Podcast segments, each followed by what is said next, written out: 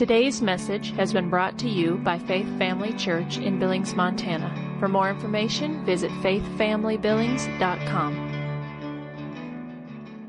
Go to 1 John chapter 2. I want to share something with you that uh, actually Joyce sent to me today, um, just about the importance of the Word. Because sometimes uh, our natural mind can kind of go, "Oh, we've heard this before," and you guys all know that. You're here, so you you you understand the importance of shutting down your kind of your flesh and all that stuff, and settling in midweek to hear the Word of God. But I, I just wanted to share this with you because I thought this was so good, and I'm not going to read the whole article. Um, the article uh, is entitled nine, Nine Tangible Benefits of Bible Reading for Your Church. Uh, but I'm not going to go into all of that.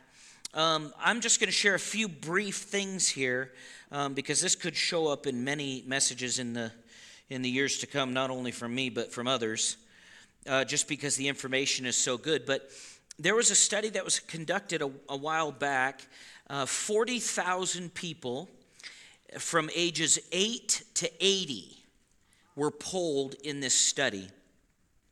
Um, and they wanted to see how people were engaging in Scripture. As they uh, compiled the results, they made a profound discovery they were not even looking for when they originally planned the survey. And so, what they did is they started asking people about how many times they read their Bible a week, okay? And uh, they, the study showed that uh, people uh, that engage the scriptures, could be even through a service like where you're hearing the preaching of the word once a week after they were born again, was pretty much negligent. They, the, the effect of the word in their life, as far as showing up in a sanctified way in their lifestyle, uh, was they were basically looked like the world. Um, those that engage two times a week, in other words, maybe they were in two services, or maybe they were in one service and then they maybe did a devotion once a week uh, again, the, the effects were pretty small. Three times a week. Um, and what's interesting is, is as it went from one to two to three, there was really no progression of any change in the people's life a little bit and it wasn't it was it wasn't like there was just even minuscule change you know like a like you would think well if i'm if i'm doing something naturally and i did it three times a week you might see some real progress but there really wasn't but listen to the results of four times a week. Now, this is four times you're engaging the scripture on a weekly basis. A, a basis. The feeling of being lonely dropped 30%. Oh, wait till I get to the end of it. You think that's a lot. The feeling of being lonely just from reading the scripture four times a week dropped by 30%. Anger issues dropped 32%. Bitterness in relationship dropped 40%. Alcoholism dropped 57%. Just by reading the Bible four times a week. Isn't that amazing? Uh, sex outside of marriage dropped 68%. Feeling spiritually stagnant dropped 60%. Now, this is a study of 40,000 people. You know, obviously, it's categorized, you know, uh, to a degree, but but you get the, you you see the impact here. Uh, viewing pornography dropped 61%. Now, nobody laid hands on these people. They just read the word four times a week. This is why we have a daily Bible reading. You understand? People think, oh no, I just you just religious people need to read the Bible. No, no, no, no. You, you're you're talking in a way of total lack of understanding when you talk that way about the power that is in this these written pages. You're talking from ignorance and carnality when you talk that way, and unbelief, by the way, as well. And so you want to be careful about, oh, and not because you need to be scolded about it, it's because here's the thing Unbelief causes you to sink after you've been walking on the water. In other words, miracle power does what? It ceases to operate, not because God was diminished in power, but because my faith is not engaged in the power that's always on ready to go. Amen? So, uh, uh, sharing your faith with others, just reading your Bible four times, it jumped 200%. No evangelism school, no, uh, you know, cons- uh, uh, effort by the church to bring everybody together and begin to talk about how to share your faith. Nope. Just read your Bible four times a week, and it'll make that big of a difference. Uh, discipling others jumped 230% by those people who read their Bible at least four times a week. Isn't that amazing? Now, I can't fathom not reading my Bible every day of the week. So, I, this to me is like, you know, it makes sense to me, but it's not like it really encourages me. But I know not everybody's there. Do you realize this that you get to the point where you're so hungry? I actually do my devotion before I go to men's breakfast. Some people, you know, your carnal mind and your natural thinking will go, Well, I don't need to do that. I'm going to go do a devotion. Well, I want to do it because I'm going to get something potentially out of reading that word. And besides that, I figured this out. This is the lowest calorie meal you can possibly have. I can gorge this and not get chubby. right? How many have had, you've been reading your word and you've had a revelation from God or just this, it came alive to you? Is there any better moment? I mean, it is the best. It is absolutely the best. And so that's why we do the things that we do. So, um, First John chapter 2 is where we're at. We're going verse by verse. I got a lofty goal this evening, and we got to stick to it because I got an alarm clock set as well. Because I got to get more disciplined here. People say, You're, you, you need to get more disciplined? Yes. This is a, uh, we have not arrived, we've just left. right? First John chapter 2. I, I got to share this with you. This is hilarious.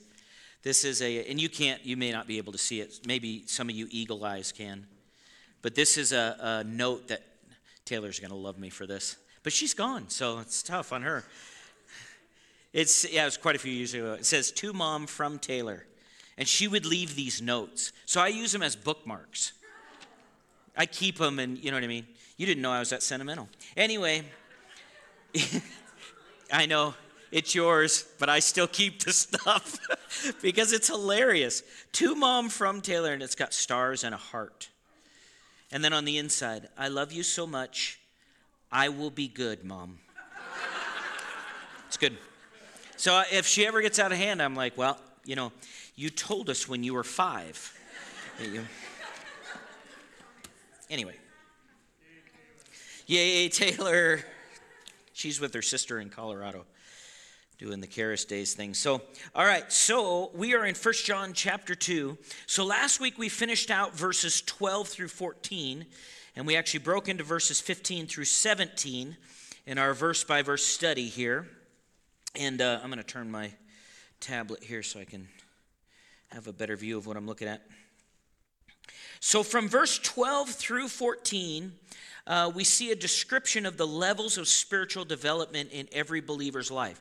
So, basically, verses 12 through 14 give us uh, understanding on spiritual growth. So, just like we have natural growth charts and there are natural things that we see, uh, I know I took Ian to the doctor a while back to before basketball to get a physical, and you know she's looking at you know they do all those tests and everything. She's saying, "Well, you could be about this tall," and they're never exactly right. You know, I think I was supposed to be like five foot, I don't know, nine or something, and I'm six foot, so they're never exactly right, but but they say, okay, these are the markers that we see, and you're starting to head into this stage, and you're going to start to grow, you know, because your weight is so much, your height is so much, and this is what we project. Well, in the spirit, it's the same way, only um, the accuracy is a little bit better, I think, uh, than it is in the natural, right?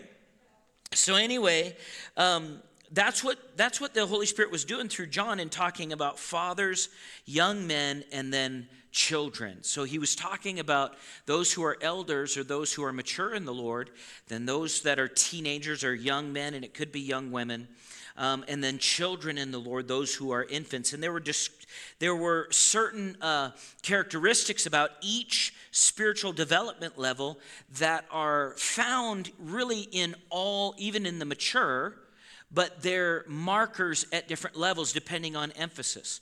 And we went through those, so there's no reason to go through those again. You can go back and listen if you'd like to. Um, one of the things that I felt like the Lord wanted me to say was we should be able to identify ourselves in one place or another concerning our spiritual development. So you should kind of be looking at these things. So if you're constantly irritated with your spouse, you may need to grow up and stop being such a hormonal teenager in the spirit. Amen. Good preaching, Sean. Go ahead. Believe I will. Thank you. So, I mean, that's as much for me as it is anybody, right? So, if you're moody as a believer, who else is moody in your house if you have teenagers? So if I'm moody, if I'm up and down, up and down, up and down, you know, just uh, you know, and I'm happy, and, uh, and yeah, the world's falling apart, uh, you know, and I'm all over the place. What's the problem? I'm a young person, right? I need to control my emotion. Another way you might be able to tell is if you're rebuking the devil every time something, you feel something even off in your natural self. You know what I mean? You like wake up in the morning and you got an ache or a sore muscle and you're like, I rebuke the devil in the name of Jesus. You're probably young in the Lord, right? Because it's not a devil. You just lifted something that was heavier than what you're used to. Okay? And you found out that your physical body is not glorified yet. So, Paul said that we groan. Actually, that the world is groaning. What an interesting truth, right? Uh, it's an interesting thing, but it's a reality, all right? Every once in a while, the, the world really groans and we have an earthquake or something like that. All right? So, but spiritual growth does not happen automatically. Um, we, as disciples, we have a part to play. As we continue to study and gain knowledge of the Word of God, fellowship with the Lord, and apply the Word of God to our lives, we mature spiritually. It should not surprise us that spiritual maturity precedes the next subject we started into last week and will continue this weekend. So, uh, the, the, the Holy Spirit through John is setting us up as this progresses. He's talking about spiritual maturity. Now, we're not going to, eventually, we'll get down to verse 18 where we talk about the spirit of Antichrist and what that is. And one of the main things that the enemy loves to do which is why it's so necessary to have many mature believers in a body is he loves to peel off babies. Those who are full of zeal but their knowledge level is low. Their experience level is low right? So as younger believers um, in the lord we need to surround ourselves with older believers. I find this interesting.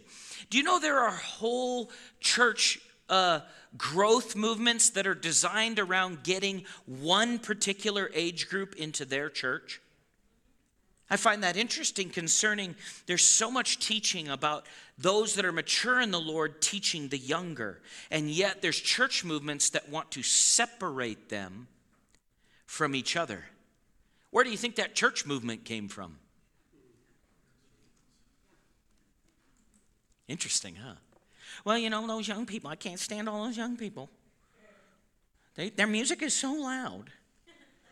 Well, if you're older and mature, you're, you, I find sometimes uh, Christian, older Christian, I just think to myself, some, sometimes because they haven't developed the way they should.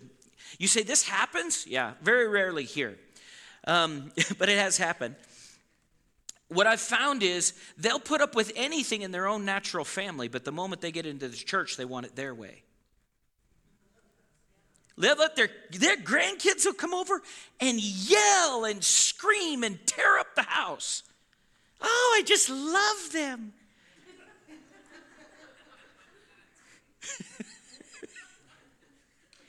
It's my favorite thing in the world. I love this. This well, that's a side note. I better hang on to that for a second. I'm going to set that right there. I got to stick on my point here. All right. But then they'll come to church and go, "Well, the music was too loud, and this and that, and that, and that, and that, and that." Well, are you wanting to have an influence on a younger generation? Or are you wanting it your way? Am I wanting it my way? Do you know there are songs worship songs, there are styles and stuff and things that we do that I wouldn't pick. I, I'm a like, uh, there's these uh, videos sometimes like on Facebook and other things where it says, if you were in the church in the 90s, you'll know all these songs. I know them all.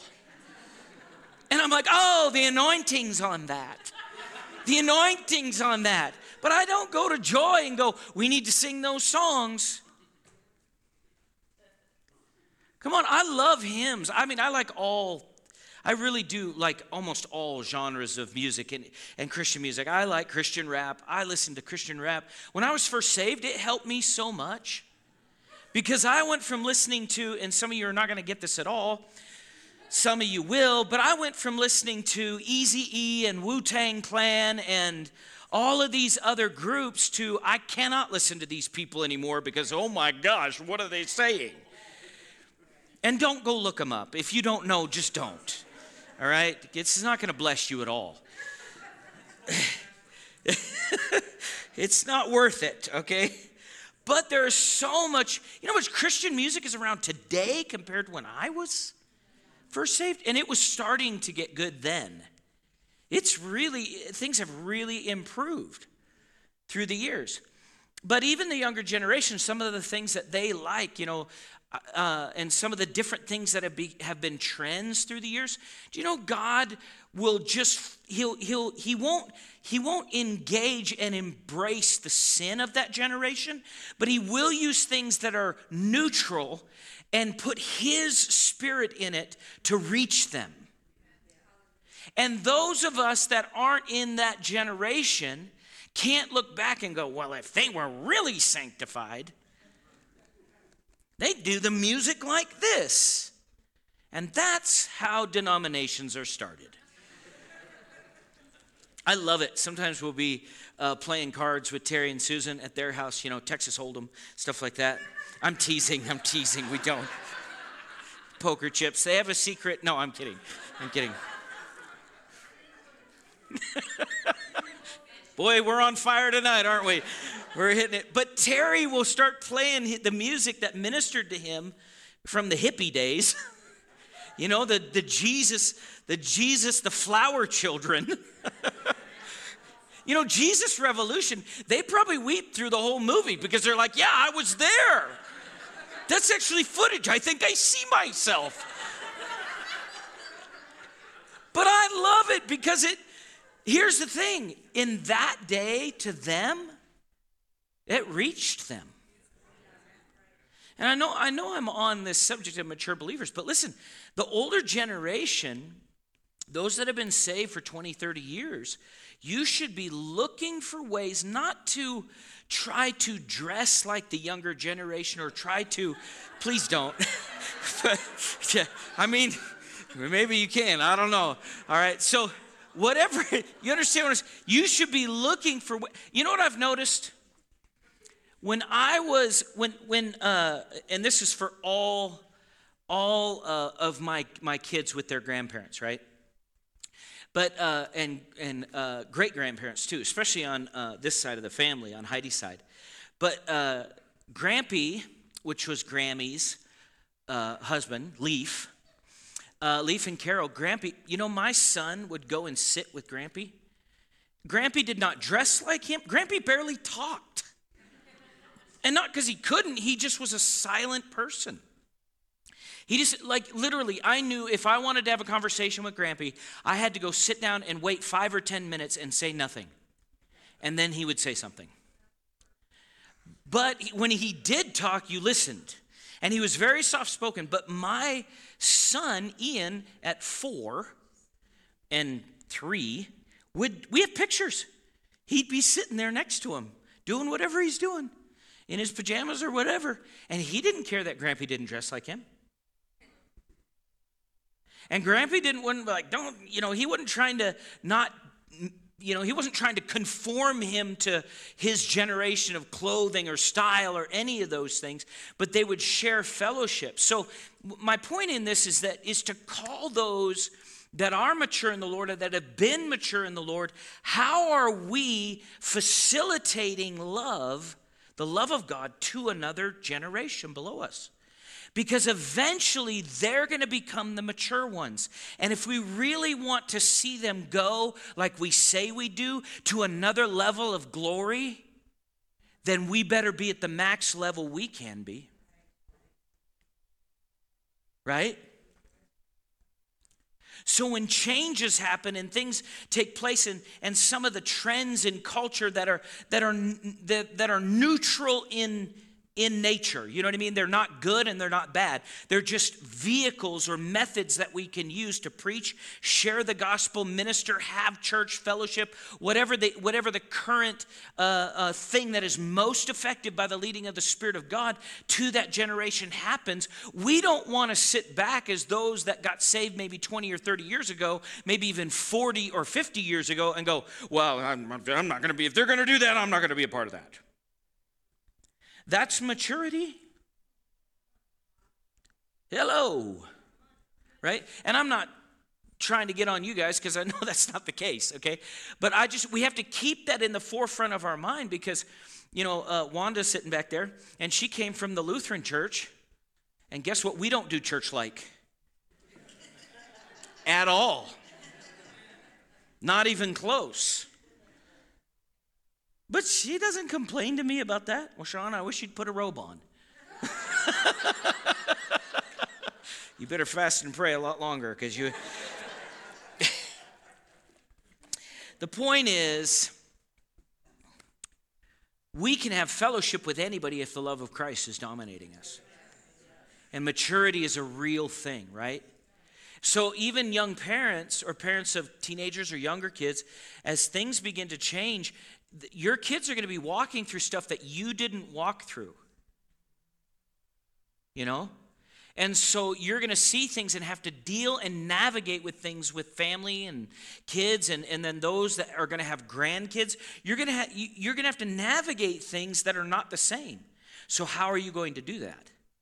Without compromising the power and the truth of the Word of God. The message cannot change, but the method is always up for change. You know what I mean? So we will never change the message because the message is sta- it stays, it's stable, it, it's immovable. But the methods can change. You know, there was a season in America where tent meetings were a big deal, and then it stopped. And even recently, some of it has kind of had a little resurgence. We, it may completely change over the next few years. We don't know. What do we need to know? We need to know where we're at, what season we're in, but spiritual maturity will do that and then begin to operate in accordance with what God wants to do. And that's how a church doesn't, quote unquote, die. Okay? Do you know every major denomination to a large degree started with a major move of the Spirit? If you ever want to see, I mean, I always, I've studied these things. I encourage you to look into them. Again, I, have said Roberts Liardon is my favorite, but uh, look into some of these things on the history of the Methodist Church, the Lutheran Church. I mean, all of these, the Methodists had moves of God. How many have ever heard of the Quakers? Do you know why they're called the Quakers? Because they used to sit in services and quake under the power of God. That's why they're called the Quakers. And you thought it was because of the oats. nope. Okay. okay. Mature believers do not place their affections toward the world, therefore, mature believers consistently overcome the enemy. Verses 15 through 17 talk about not loving the world, and this is where we left off and the fact that we are world overcomers. A major key to walking in victory for the believer in this life is walking in the Spirit and not in the flesh. If we walk in the love of God that's shed abroad in our hearts by the Holy Spirit, we will not we will not walk in love of the love of the world. Verse 15 in 1 John 2 says this, do not love the world or the things in the world, and that has to do with the cosmos or the world system. If anyone loves the world, the love of the Father is not in him. One translation says it this way Stop loving this evil world uh, and all it, that it offers.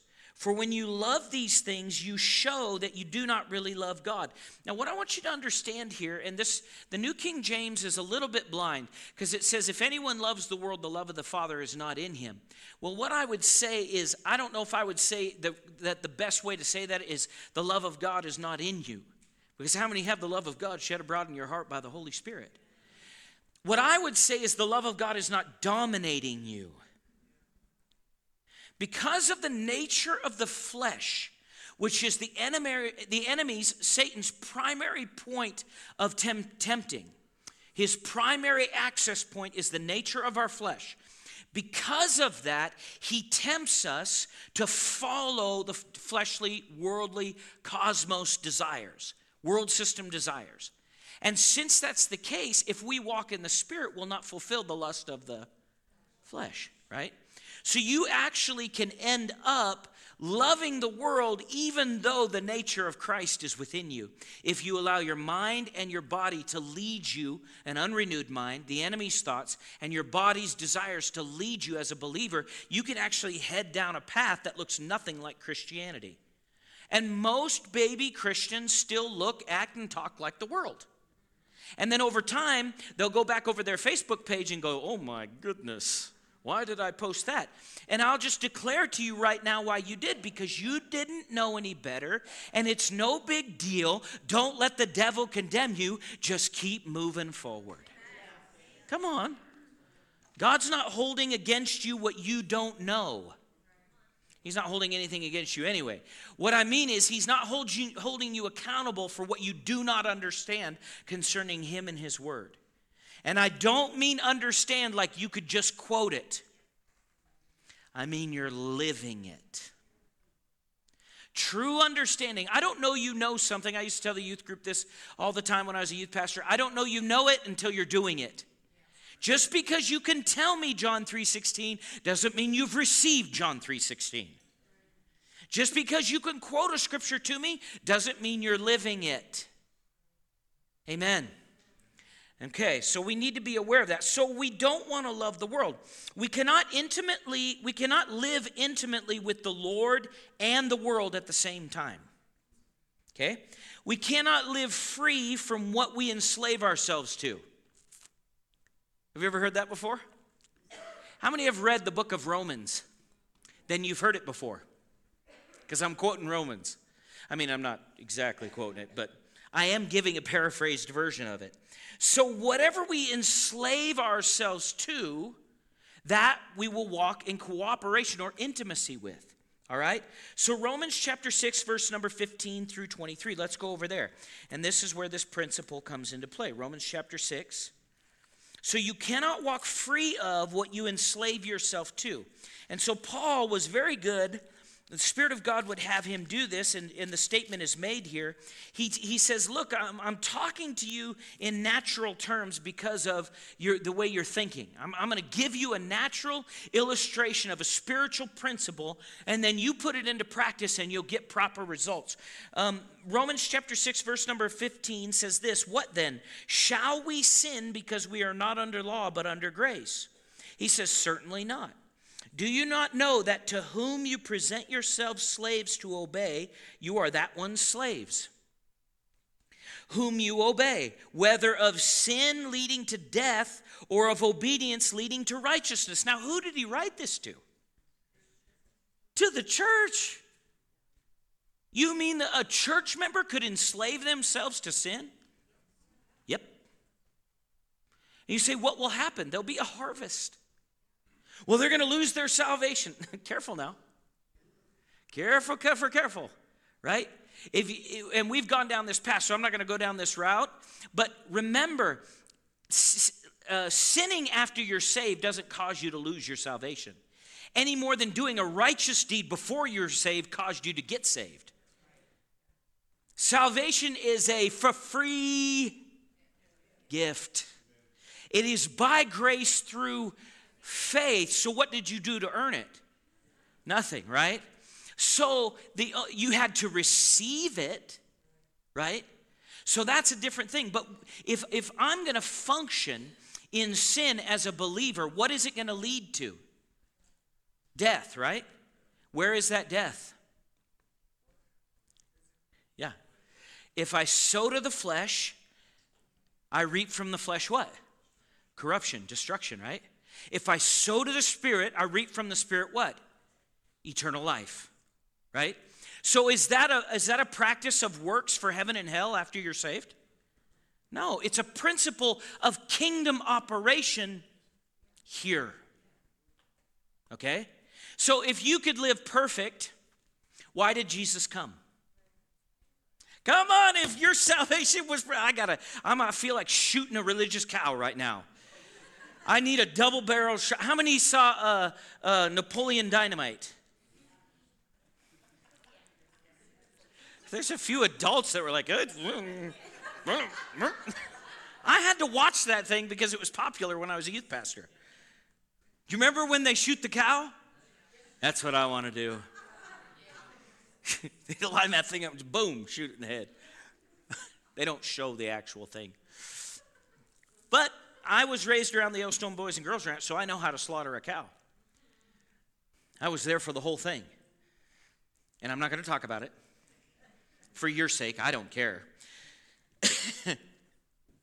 In other words, how did you get born again? How many good deeds on the good deed list did you have to do to get saved? How many laws did you have to complete? How many? Who lived perfectly? Jesus. How'd you get in? Faith in Jesus. Now, for those that think, again, maybe you're online, but for those that think, well, we shouldn't live in sin, duh. That's what we just read in verse 15. If you're going to challenge the preaching, then pay attention to the scripture. And I'm talking to somebody online because I refuse to believe it's in the room. All right. Just leave me with my head in the sand, all right?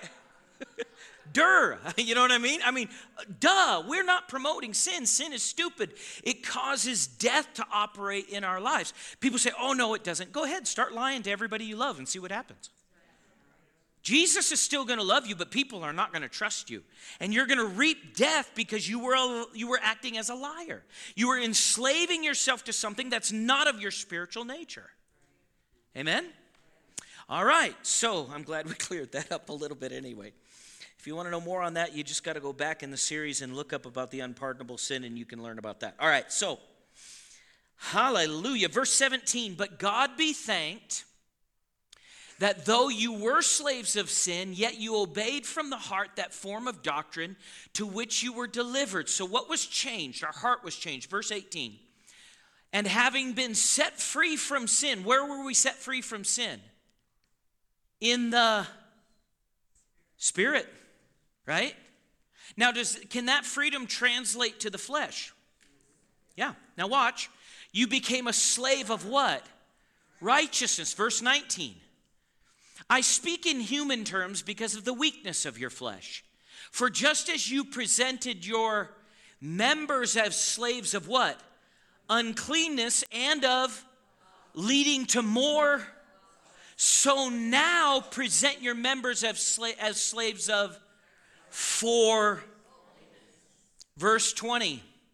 For when you were slaves of sin, you were free in regard to righteousness. Verse 21. What fruit did you have then in the things which you are now ashamed? In other words, how was the meal after you lived in sin? What did you take in? What was the harvest like? Paul's saying, don't forget what the harvest was like, for the end of those things is death. Verse 22. But now, having been set free from sin and having become slaves of God, you have your fruit to holiness and the end, what? Everlasting life. Is he talking about you earning salvation or earning heaven? No. He's talking about the manifestation of Zoe life in this life now. Have you ever noticed that alcoholism pays death? Come on, right? It does. Those type of things, the nature of the flesh, they have a reward. What is the reward? Death. But could is is alcohol, is, is somebody who's who's dealing with alcohol situation, is that the unpardonable sin? No, it's not. I didn't say it was good. I didn't say it was okay. But I also know this that if you harp on sins in people's lives, they'll end up becoming condemned, discouraged, and they'll give up.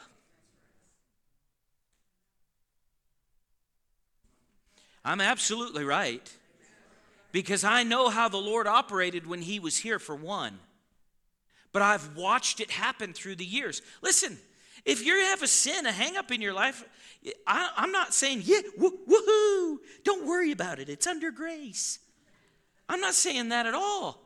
That thing will cause you death in your life. But neither am I going to go, well, you can't come here. You can't do anything. You can't be a part of fellowship here. You can't learn here. You can't do any of those things. Because why? Because you're not being perfect, so God's not going to accept you. How are you ever going to get free? If you never can fellowship with the Lord after you do something you weren't supposed to, how are you ever going to live in freedom? How are you going to participate and eat of grace? How are you going to participate and engage in the very anointing and empowerment that you need to overcome this flesh issue, the flesh issue? You won't. Why? Because you go, and I've heard it time and time and time again. There's no point. I just give up. I just can't do this. Thank you. Thank you for understanding that. You can't do it on your own. That is the exact, excuse me, that is the exact point. I almost fell. That would have been really embarrassing. I wasn't saying excuse me to the podium, just so you know. I was just saying excuse me to you because I was being interrupted. I was interrupting myself. That is the exact point, right? You, can, you don't have the power by yourself to overcome the enemy. If you did, the law would have worked.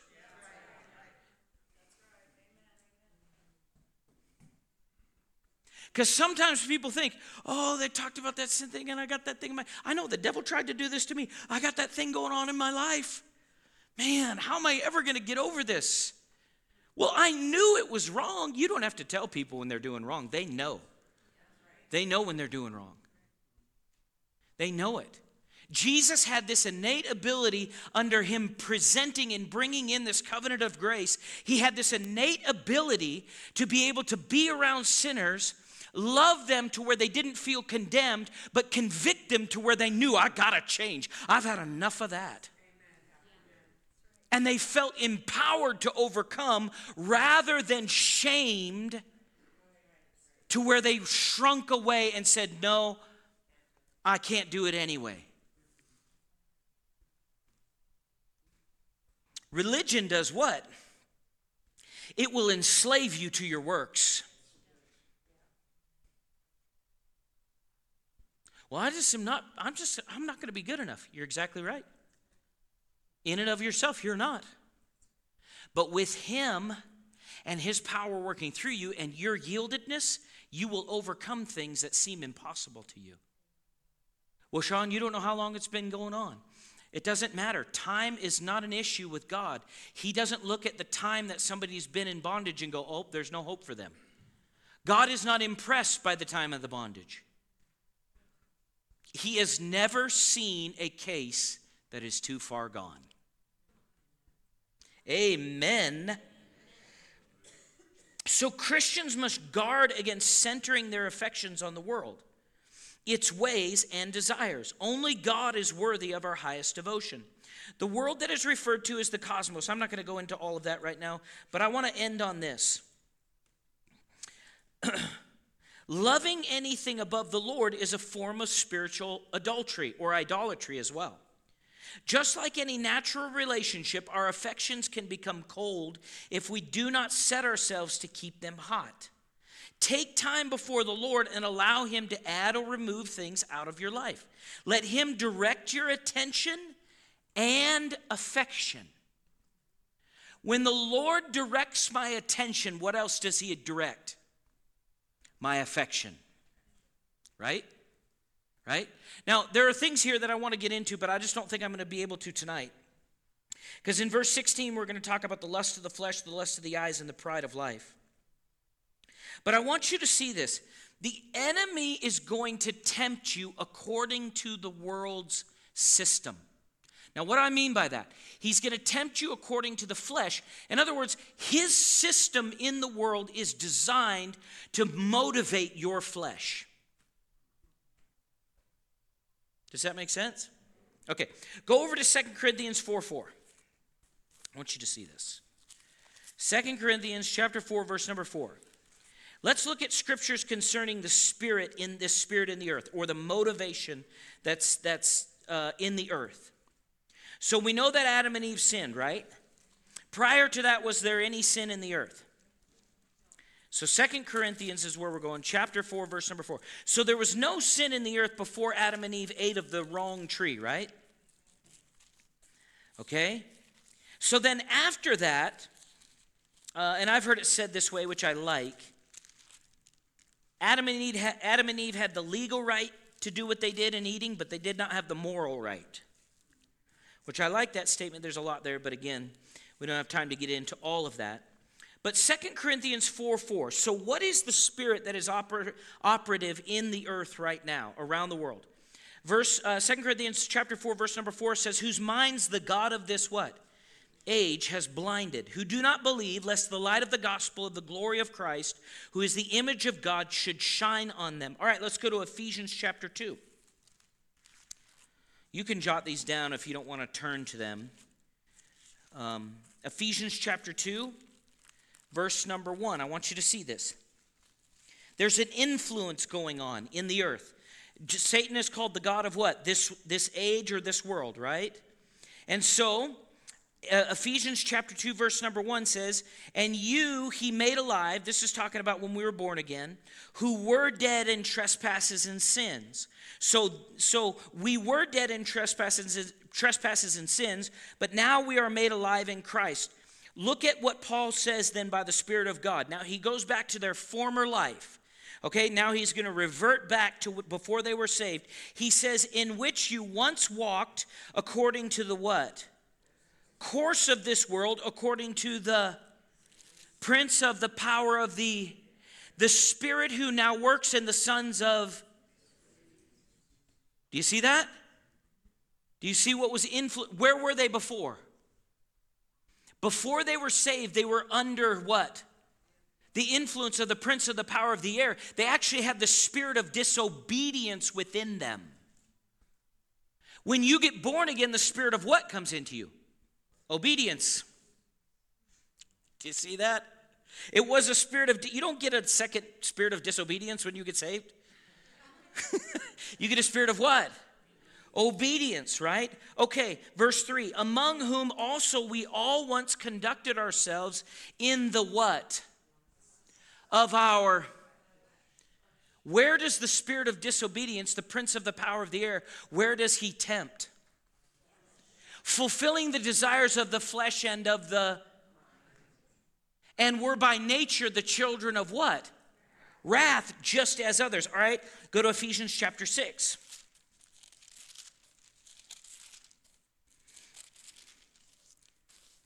You say, what is this showing me? This is showing you how the world operates and the temptation that's in the world. Okay?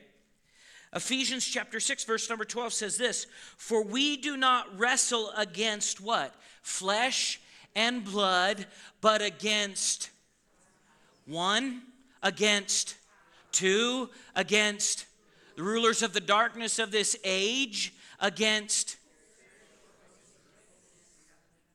Those are the four levels of demonic influence and authority that are operating in the earth. They have one leader. He's called the prince of the power of the, okay? And there's a hierarchy that's working in the demonic realm, in their in the demonic kingdom that is influencing what? What is it attempting to get you to follow? The nature of your flesh.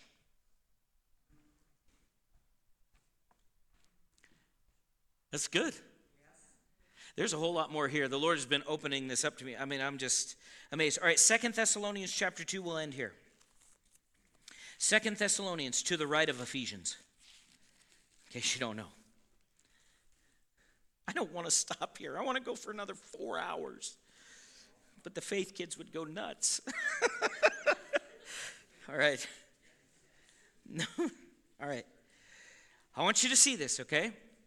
This is how the spirit of the age works, or the spirit of Antichrist.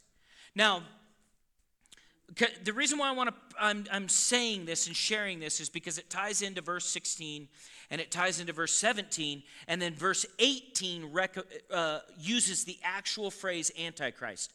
Now, in the scriptures, John is the only one that references Antichrist.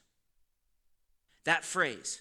Now, Antichrist spirit and Antichrist, the, the nature of the enemy is mentioned by other uh, writers in Scripture, but it, it, he is, it's not called Antichrist. It's called son of perdition. It's called all of these different things, okay? But I want you to see, mostly what I want you to see with these uh, four different passages is how the enemy works. He attempts to tempt, his goal is to tempt flesh. Watch. I want you to understand this. This is a spiritual reality in the spirit.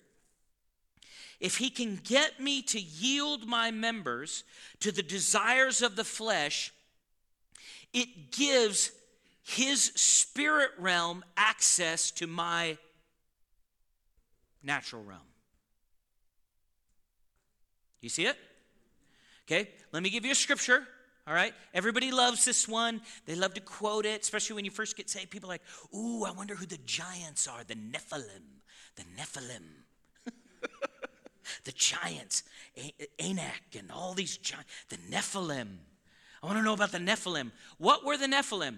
They were the they were birthed, they were they came into being from the sons of what? What is called God, right? Through the daughters of and that's how you got what? Giants. Or now don't go too far down that path, okay? Stick with me. Or because I don't I don't want to go down that path. I want you to see this. So the spirit world tempted the nature of the natural world. The natural world responded and participated. And what happens? Have you ever read in James how sin gives birth to death? You're tempted, then you meditate, then you activate through disobedience or obedience to the false spirit, and then you conceive or give birth to a spiritual thing. And it could be, if you yield to demonic, it could be a manifestation of what? The demonic, death. But what if you yield to righteousness? Come on, you little blessed children of God. Think with me now. How did Jesus get into the earth? The Spirit, the Word, engaged a woman.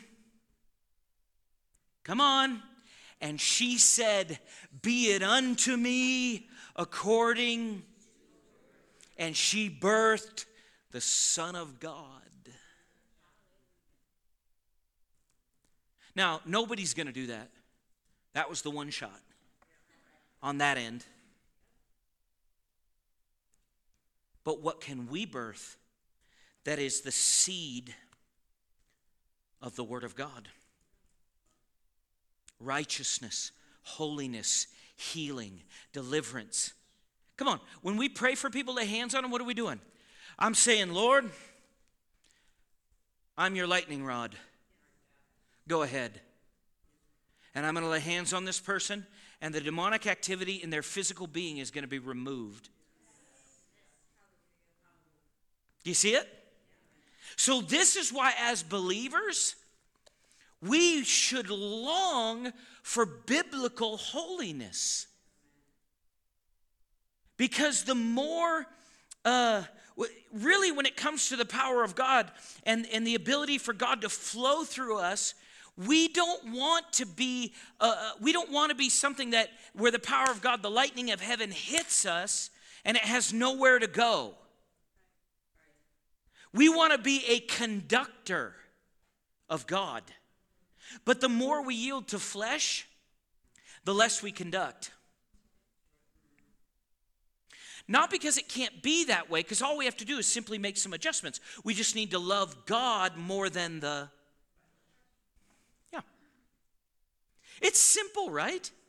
All right, Second Thessalonians chapter 2, verse number 1. Here we go. Ready? Now, brethren, concerning the coming of our Lord Jesus Christ and the gathering together to him, we ask you not to soon be shaken in mind or troubled either by spirit, by word, or by letter, as if from us that, though that the day of Christ had come.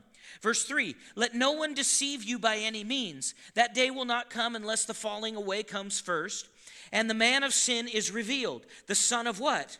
Perdition who opposes and exalts himself above all that is called God or that is worshiped, so that he sits as God in the temple of God, showing himself that he is God. Do you not remember that when I was still with you, I told you these things, and now you know what is restraining him, that he may be revealed in his own time? For the mystery of lawlessness is already at work. Only he who now restrains will do so until he is taken out of the way. Verse 8 And then the lawless one will be revealed, who the Lord will consume with the breath of his mouth and destroy with the brightness of his coming. The coming of the lawless one is according to the working of Satan, with all power, signs, and lying wonders. How does he do those? He's got people that will cooperate with him. Watch verse number 10. And with all unrighteous deception among those who perish, because they did not receive the love of the truth that they might be saved. Verse 11. And for this reason, God will send them strong delusion that they may believe the lie. In other words, you can have what you want. Verse 12. That they may be what? Condemned who did not believe the truth, but had pleasure in where am I supposed to present my members to? Righteousness. As a believer, if this is why holiness is, you know, people people uh, at times have understood this wrong, and and what has happened is it's returned into a religious manipulation tool rather than a principle of freedom. Living free from the desires of the world is not a matter of taking away your fun. You have never had fun like you can until the fullness of God is in everything that you do. Now, I'm not going to get it, I can't get into this tonight. Boy, do I want to. My goodness. There's so much here, but I can only go so far and so fast. It'll have to be next week. But let me say this neutral things. And I'm gonna, I'm gonna clarify this more next week because I have I have struggled, fought, prayed, whined, longed for God to give me understanding on how to say things that are in my heart for people with, with in such a way that it'll be heard with them not being in a place of feeling like they're condemned or they're or God's like trying to make their life worse in some way. Because the devil is working double overtime to make you believe that God hates you or that you did something that he can ne- you can never recover from. But yet we have to have principle of truth. You can't abandon truth for the sake of supposed freedom. Tr- true freedom only comes through what? Truth, right? So basically, what I felt like the Lord was saying to me was simply this, and I'm going to read it. I have to. Otherwise, it just won't make sense. Sorry, Pastor Herb. Who's down there? Just lay hands on Lori when you get down there. We'll, she's probably like, turn the music up. That'll make them stop. she, she's sweet. She's, she's super patient. God has blessed us all so very much. And I'm jumping ahead here, but I want you to hear this. Even in the midst of a world that is dying from sin, we still, we can still so easily see God's goodness and enjoy so many of the good things He created. How many are thankful for that? Now, I'm, I'm referring to not world above loving God. But I want you to understand something about what God is saying in this and what He's not saying, and I believe this says it. Verses 15 and 16 deal with a subject that as a minister and pastor, I have struggled to relate to people. But I believe that the Holy Spirit is helping me uh, or helping us do a better job of putting words to what is sensed in the heart. God is not opposed to the neutral things in this life that we enjoy. He wants us to enjoy the outdoors, family, spouses, kids, grandparents, sports, money, food, entertainment, vacations, vehicles, houses, cabins, airplanes, pets, etc. Where do you think those things came from? The devil? Yeah, the devil's running around creating cool cats like Maine Coons. I love my wife. She's like, We're not getting a cat. A Maine Coon's like a lion, though. I mean, that thing's huge.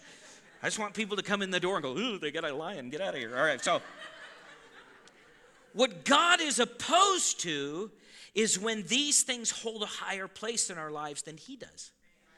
Maturing believers take time to hear from God concerning the order of their life, and then they adjust all natural things to that leading. Carnal or immature believers either hear from God and then allow the world system to dictate what they do, or they don't even bother hearing from God at all. They simply make their own plans following their own desires. And it doesn't mean they're not saved, they are saved. I believe that as we continue to mature spiritually, we will find the place, listen to this, of satisfaction and contentment in the Lord, both spiritually and naturally. Putting our full trust in the Lord concerning his kingdom and the enjoyment of things in this life will bring us into the balance we desire and many times struggle to find. Do you know why I don't want to let go of natural things? Do you know why naturally I don't? It requires faith. And my flesh goes, if you give that away, it'll never come back. Your flesh does this. It says, How long did you not have? Now, I'm speaking of me, okay? So you have to apply it to you. Okay, a while back we blessed somebody with a vehicle, right? And I had a I, so we had three vehicles in our house. I never had to wait for my wife.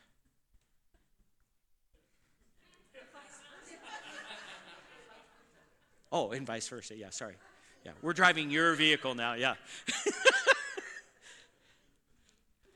what does my flesh do? It says what? You don't want to do that. You believe God for that. That's our car.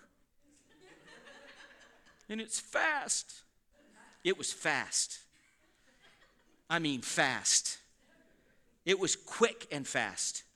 All wheel drive and turbocharged.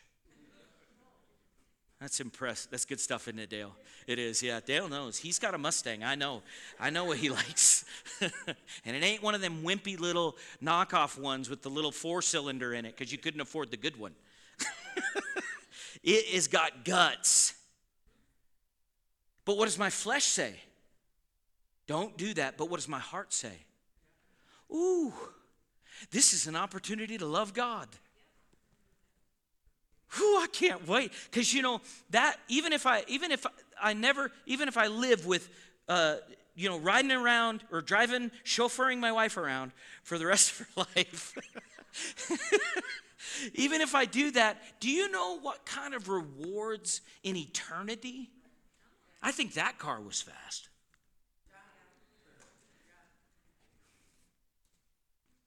In other words, what? I can love God above the world. Because what does it matter? And did God, in, I got that car up to 100 miles an hour on the highway. Don't tell nobody.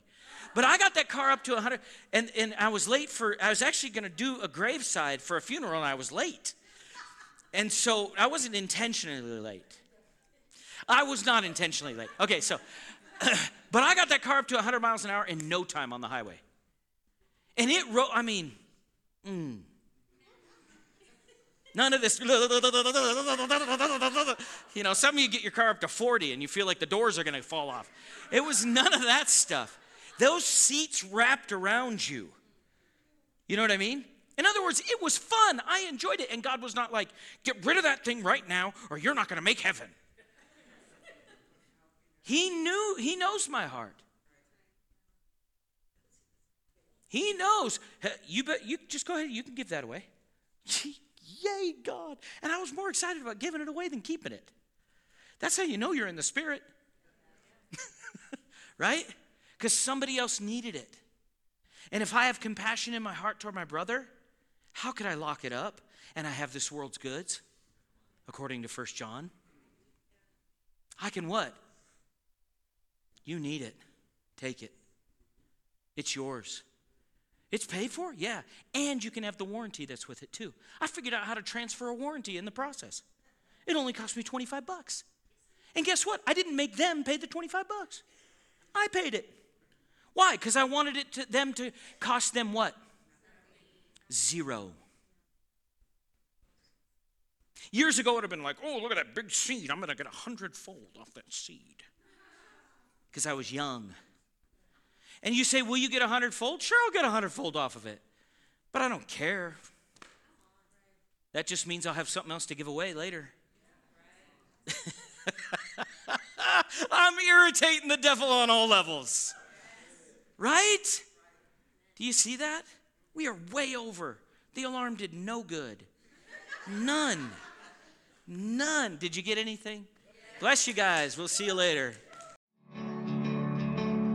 Thank you for taking the time to listen today. If you would like more information about Faith Family Church, including service times and location, visit faithfamilybillings.com.